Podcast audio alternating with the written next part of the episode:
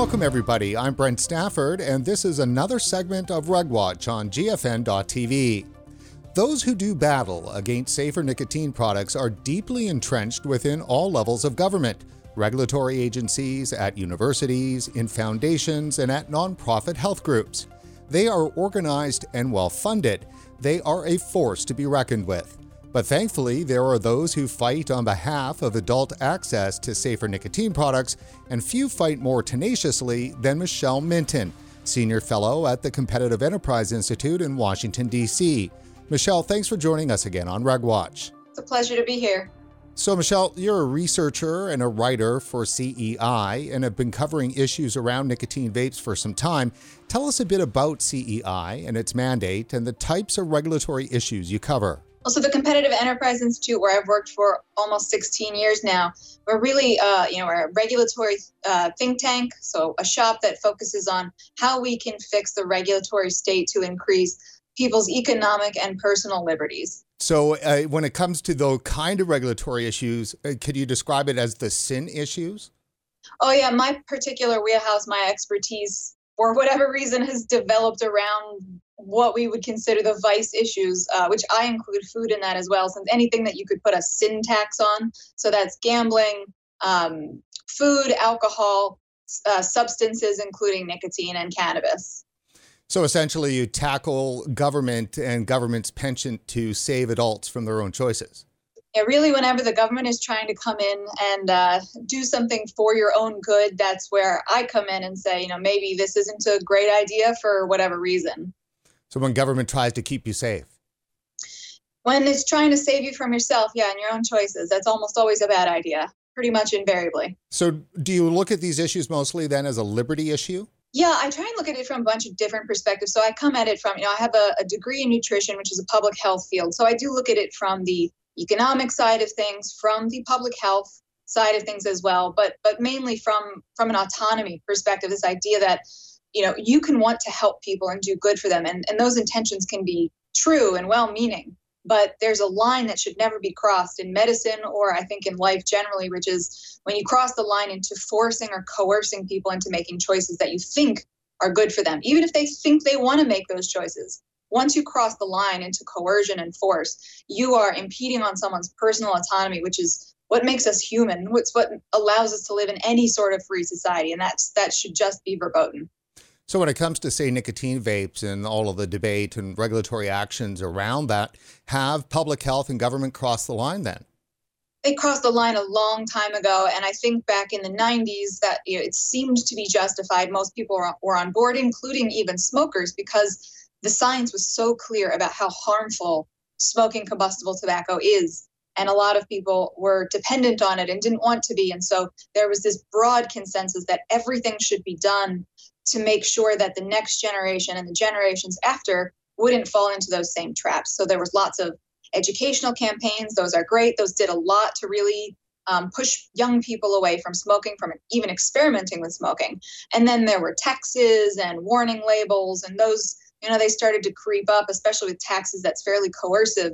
Because if you're, you know, if you're a person who's impoverished or you're on the lower end of the economic spectrum, um, sometimes, especially if you're dependent on a substance like nicotine and you think smoking is one of the only ways you can get it, that's that's a severe form of coercion where you're forcing people to choose sometimes between food and a pack of cigarettes. And then in the modern era, it's become even worse, even though we have more choices than ever, safer choices than ever for consuming nicotine. This uh, discussion and the action violating people's autonomy, this idea that just because someone has a dependency, mild or severe, they don't have free will or they have a lesser form of free will. It's very disturbing. It's it's been increasing um, with public health saying, well, we're trying to do it for everyone's good, so it's okay. And I think it's inertia, this this idea that's carried forward from the 90s, from the tobacco wars, that it's still okay, even though it really shouldn't be. In a way, do you think that maybe a bargain has been broken? Some kind of a deal public health and tobacco control was making with smokers as they really laid on heavy the pressure to quit. Now there's millions of people that did quit through vaping, but they find that public health is on them as hard as they were when they were smokers. Yeah, you know, there was a lot of stigma on smokers, a lot of, you know, you have to go out in the cold if you want to smoke. This should be a thing. If you're still going to do it, if you refuse to do what we tell you, you have to do it in private, in your home, as long as you don't have kids or live in public housing where we don't have to see you. We can pretend you don't exist. And then a lot of people found vaping or nicotine pouches or safer forms of nicotine consumption, even the patch. In some ways, that's still being stigmatized. People are not being hired by certain companies because they're testing positive for nicotine, even though they're wearing a patch or chewing gum. Uh, so this there's been an escalation in the stigma where it's no longer just smoking because smoking is bad and we don't as a society we don't want this to be an acceptable behavior now it's getting down to a level where you're not even hurting society or the people next to you, but we still don't want you to do it. It's a severe form of, of groupthink and control about people's private behaviors and any kind of justification that you know people may have raised in the 90s with smoking, secondhand smoke or children see it or etc. All of that is obliterated when you're talking about nicotine used through non-combustible sources. But yeah, so there's I think a lot of smokers who've managed to quit via any means that's a, that are available to them they are now faced at a world where they're being re-stigmatized. They felt like you know i did what you told me to do. I'm not a bad person anymore because a lot of smokers felt and still feel like they are bad people because they choose to smoke or they have a dependency on smoking. They said i did it. I did the hard work. I switched to something safer. And then all of a sudden here comes public health again and the government and uh, these public health groups who are saying, no, you're still bad. You're still doing a bad thing, even though you're not hurting yourself or anybody around you. Uh, so, you know, continue to feel bad. So, yeah, it's a, it's a real violation of, of what felt like a deal to a lot of people. Yeah, in a way, it seems that tobacco control and public health don't believe that a smoker is really quit if they're still using nicotine in a vaping form. Yeah, and one of the most um, the most offensive parts of the conversation is that the conversation is always focused on the industry, you know, and there's a specific reason for this. They want to talk about big tobacco and the tobacco industry or big vape or whatever it is. And they do that because it's a very easy villain and they don't want to be they don't want to seem to be um, victimizing or villainizing the people who use nicotine but that's what they're doing and they do it even more so when they refuse to acknowledge what they're doing and how that affects the people who use nicotine still, whether they're smokers, vapers, nicotine pouch users, whatever it is. Let's turn to the concept of tobacco harm reduction. In your mind, what is it and why is it important? It's really this recognition that you cannot force people to stop using substances. It's the nature of humanity that once a substance is known, its properties discovered, people will always find a way to access that substance in some form or another. And that the effort to force people not to do it usually has really horrible unintended consequences, both for the individuals and for society. You know, when you're talking about criminalization or illicit markets, and then all the crime that goes with illicit markets and cartels, et cetera, and then the loss of tax revenue, whatever it is. Then when you approach the issue, if you say, we think this is still a problem, but we're going to approach it through a harm reduction um, lens, what you're trying to do is saying, people are going to use these substances even though we don't want them to so what we're going to do is we're going to try and figure out how to structure our policy and our public health approach so that we are pushing people towards the safest forms of use, less use, whatever it is. So with cannabis, for example, that's legalize it, authorize specific dispensaries so we know that they're only selling to adults, that they're selling products that are safe. Uh, with nicotine or with tobacco harm reduction, it's this idea that human beings have used nicotine for thousands of years. You're not going to get rid of it. But we know that smoking a cigarette, the combustion, the tar, the fumes, every all of the chemicals that are produced, is the most deadly way to consume nicotine. Whereas if, as you move towards non-combustible approaches like FDA-approved um, nicotine therapies or pouches or vaping, you know there is no combustion, so it's far safer. So policies and our approach should be structured around pushing people away from the most harmful forms of nicotine use towards the safest forms considering everything that we've seen uh, happen to nicotine vapes over the last couple of years, is it fair to say that there's a war on vaping?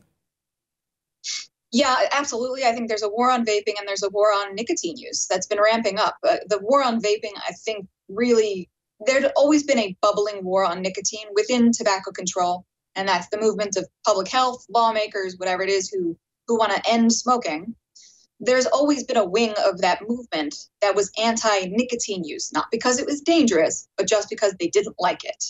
And with vaping, I think that has really galvanized the tobacco control movement and brought up that wing that was just anti nicotine because a lot of the arguments people used to use for smoking don't apply to vaping. They don't apply to non combustible sources of nicotine. So now it's just become, well, nicotine's addictive and that's just bad. Even if the addiction doesn't come with anything bad, that's just bad, and we don't want people to be addicted. Michelle, one of the biggest arguments that has always been made has been, well, utilizing the precautionary principle. So it almost doesn't matter if there is real harm done, if there's a potential harm. And in this case, it, everything seems to be wrapped around harm to youth um, at the expense of, you know, obviously what adults need. What do you make of the precautionary principle being deployed here? And in the context of the so-called teen uh, epidemic of teen vaping?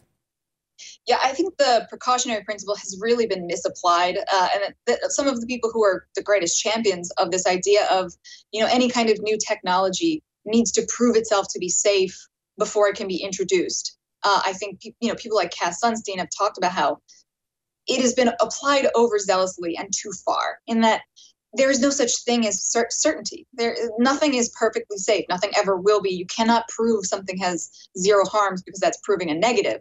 What you can say is, you know, we know for a fact that this thing is less harmful than something that already exists, something that we literally cannot get rid of, which is smoking. So, are there potential harms to youth? Will more youth start, you know, using nicotine where they wouldn't have? All of those things are real possibilities. The rates of youth experimentation with vaping and what we're talking about is once a month. So that could literally be I was at a party, I tried a friend's Juul or whatever, uh, and then never did it again. Those are the numbers that we're looking at. We say, oh, I got it, it's, it's up to 20%, it's up to 23%. Those numbers have been going down for the last two years. And yes, you know, the pandemic might have something to do with it. But what's interesting is during the pandemic, what hasn't been going down is youth drinking or youth cannabis use. So you're talking about social sources. Um, youth are still acquiring these other things through social sources there's something else that has changed and i think it it really you know if the panic can be initiated so quickly one would hope that it can be you know calmed just as fast but we're not seeing that we're still seeing people cite number, numbers from 2017 2018 because they're scary and that's a rhetorical political device because they want people to continue thinking about this issue uh, as something to panic about. Let's uh, make a turn here to um, the U.S. Centers for Disease Control in 2019 and the moral panic that was created over the EVALI, this so called uh, vaping related lung illness. What happened there, and was it actually something that was real? I mean, the, that was one of the greatest failures that I've witnessed in public health in my lifetime. And it couldn't have come at a worse time.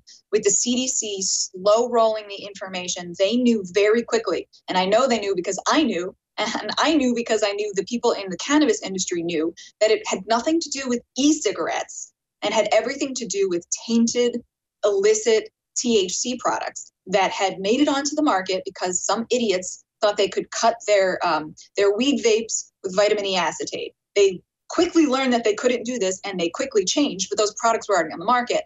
And CDC should have made it much clearer, much sooner that that's what it was. But somebody at CDC, either because they were afraid, but I think I think the more reasonable uh, assumption is that they wanted to use the outbreak. You know, they wanted to use these tainted products to scare people over e-cigarettes, to scare kids over e-cigarettes, and, you know, honestly, that did work. A lot of kids thought, hey, e cigarettes are killing people, putting them in the hospital. I better not touch these things for a little while. Meanwhile, they had no idea that the actual risk was THC illicit vapes. And most of them still don't know that. And this came right before COVID. So you had a lot of people looking at CDC, people who have who, who are still supporters of CDC and FDA, people who dislike e-cigarettes, want them banned, but they watch the CDC willfully withhold very important life-saving information from the public and it it engendered a lot of distrust right before the CDC needed it the most which is when the covid outbreak happened it was hard to trust CDC to not do things politically after we just witnessed them do something incredibly politically. Now, in terms of the people and organizations and groups that are leading the anti vaping effort out of the US and that do have an impact globally, obviously Michael Bloomberg has to be at the top of that list. Because he has a lot of money, you know, an, uh, an incredible amount of money, but also because he's very passionate about health issues and very dedicated to health issues. He has wielded for many years a lot of power in the US and globally when it comes to how governments approach health issues. Tobacco is one of his main, um, gun control is another one that he cares about, and he's recently gotten into the issue of drugs more broadly, which, you know, that's only in the last couple of years. It'll be interesting to see how that shakes out because one of the things he's invested his money into is drugs harm reduction. Uh, at Vital Strategies, which some of the viewers may recognize Vital Strategies, it's one of the main um, one of the main uh, marketing shops that he's employed on his tobacco issue. So now you have the, this group that has been pushing for bans in India and Indonesia and all over the world when it comes to e-cigarettes and other nicotine products, now espousing drugs harm reduction. So it'll just be kind of fascinating to watch how they square the difference between their approaches on these two two topics. Yeah, he's dumped a lot of money into Vital Strategies, has he not? Um, many millions, yes. Is there concern uh, over being able to trust Vital Strategies and their work in this in the tobacco harm reduction area? Like, do they have the credibility that's needed in this space? Um, I you know I don't know how much credibility they have. Honestly, I, have always thought of them as as like a lobby shop. Basically, they're a marketing firm. They're lobbyists. They're very powerful because they have so many people all around the world who work for them, uh, and they, you know, they funnel a lot of money from Bloomberg, as does you know uh, the Campaign for Tobacco Free Kids and the Truth Initiative. Uh, so trusting them, I don't know. It's a question of how much influence do the individuals who work at a place like Vital Strategies have over the approach they take versus excuse me versus someone like Michael Bloomberg. From what I've heard and what I understand, um, Bloomberg Philanthropies has an extreme amount of control, uh, a almost inappropriate level of control over the groups that they fund. Where if you don't if you don't do what Bloomberg Philanthropies wants you to do, you are not going to be funded again. So, and you know, especially if you're talking about groups in third world countries where money for philanthropy, uh, philanthropic money, money for nonprofits is really scarce, that is that's a significant threat. Michelle, when we last had you on the show about a year ago, uh, you had just come out with an article that was talking about uh, Michael Bloomberg's, how did you frame it, philanthro-colonialism? The reason I called it philanthro-colonialism is because I see this as part of a long tradition in global public health which is this Western perspective on health and how health is controlled through policy and you know the the role that individuals play and communities play in health. It's this idea that you know western scientific medical understanding is co- always correct it always has to come from that authority and then it just gets copy and pasted and applied onto other communities regardless of what their needs are what their values are uh, and, and what their desires are, regardless of the effect that it might have. And we see this, for example, with you know Bloomberg Philanthropies, Bloomberg is very concerned with vaping because that's the issue in America.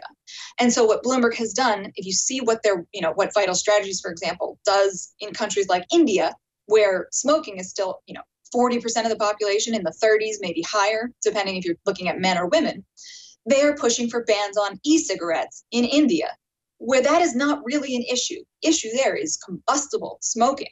And so you have a Western organization, a, a, a, whole mechanism that's operating, trying to copy and paste what they think is valuable in the US onto other communities, regardless of what those communities actually need. And so that's why I called it philanthrocolonialism, because this idea that Western authorities, Western physicians tell you what to do, you're too dumb to know what to do, you shouldn't have the right. And, you know, to a degree, the World Health Organization has been doing this for a long time with their tobacco control um, compacts that they try and get all the countries to sign on to. You know, countries are supposed to be autonomous just like people. They are the ones who are best suited. You know, they're lawmakers, the people they vote into government if they have the ability to vote people into government they're the ones best suited to know what their people need, what their people value. So it's pretty problematic when you have someone like Michael Bloomberg looking at another country like the Philippines and saying, I know what's best for you, just do as I say. Michelle, the Global Forum on Nicotine Conference in Warsaw, Poland is coming up this June 16 to 18. You're participating on the panel titled Benefits of Nicotine. This is your first time attending in person. Are you excited to go? And why is a conference like GFN 22 important to the tobacco harm reduction effort? I'm so excited. Uh, you know, I've attended in the past, both as a panelist online uh, and just as a guest. Uh, GFN is one of my favorite conferences because of the fact that it's so thoughtfully uh, organized. They really try and bring in a lot of different voices, not just from the scientific academic community, which is important, but also from the consumer advocacy world. And I think those are and I think this is one of the reasons a lot of people like GFN is because you get to hear voices that are so often marginalized or ignored in the conversation, but they, you know, consumers are important stakeholders in the conversation. So yes, I'm I'm very excited to be attending in person for the first time and to be on a panel that I, I think is going to be you know, very enlightening. Finally, Michelle, if you could give just one piece of advice to THR advocates attending GFN this year, what would that be? I would say reach out to somebody who you think doesn't agree with you and just talk to them. You don't have to try and convince them, just try and share information with them because that is how people, well, for one, you humanize yourself. They don't just see the industry. You're not just a big tobacco shill or you're not just some you know nicotine fiend who's trying to defend their addiction uh, you're a, a human being who even if someone disagrees with you has a right to your opinions and should be heard